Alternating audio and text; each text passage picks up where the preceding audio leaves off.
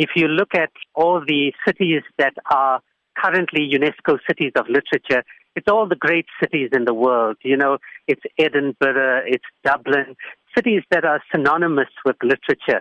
In this last round, you've had cities like Manchester, Milan, Utrecht, all those cities are now UNESCO cities of literature. And what this simply means is that Durban becomes the literary capital of South Africa, not only South Africa, it becomes the literary capital of Africa because no other African city thus far has ever managed to become a UNESCO city of literature. For the city of Durban, I think it opens up the city to the rest of the world. And that is the entire aim of UNESCO with this project. It, cultural exchange is very important to UNESCO. And so what this will do is it will create networks between ourselves, the city of Durban, and the 27 other cities that are UNESCO cities of literature throughout the world. And that means, you know, if you think about South Africa, we do have book festivals, but we don't have any truly iconic international book festival.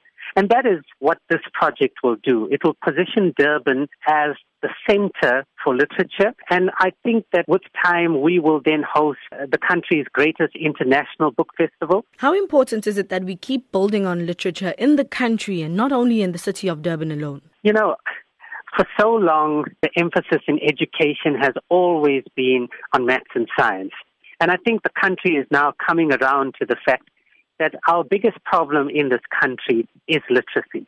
Our literacy levels are so low in South Africa despite high matric pass rates. And reading is one of the core foundations for all educational projects. And it was also part of our bid that we had to show how we can include projects that will uplift literacy levels not only in English, but in other languages, mother tongue, languages of minorities in South Africa. How would being named as the UNESCO City of Literature help increase the current literacy rate? One of the projects that we put forward was a festival of children and youth literature. For many years in South Africa, we've never had a really big festival like this.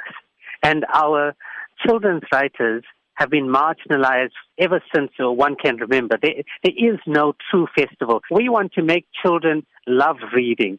And what you see at a young age, children love reading. And then something happens to them by the time they get to about grade eight.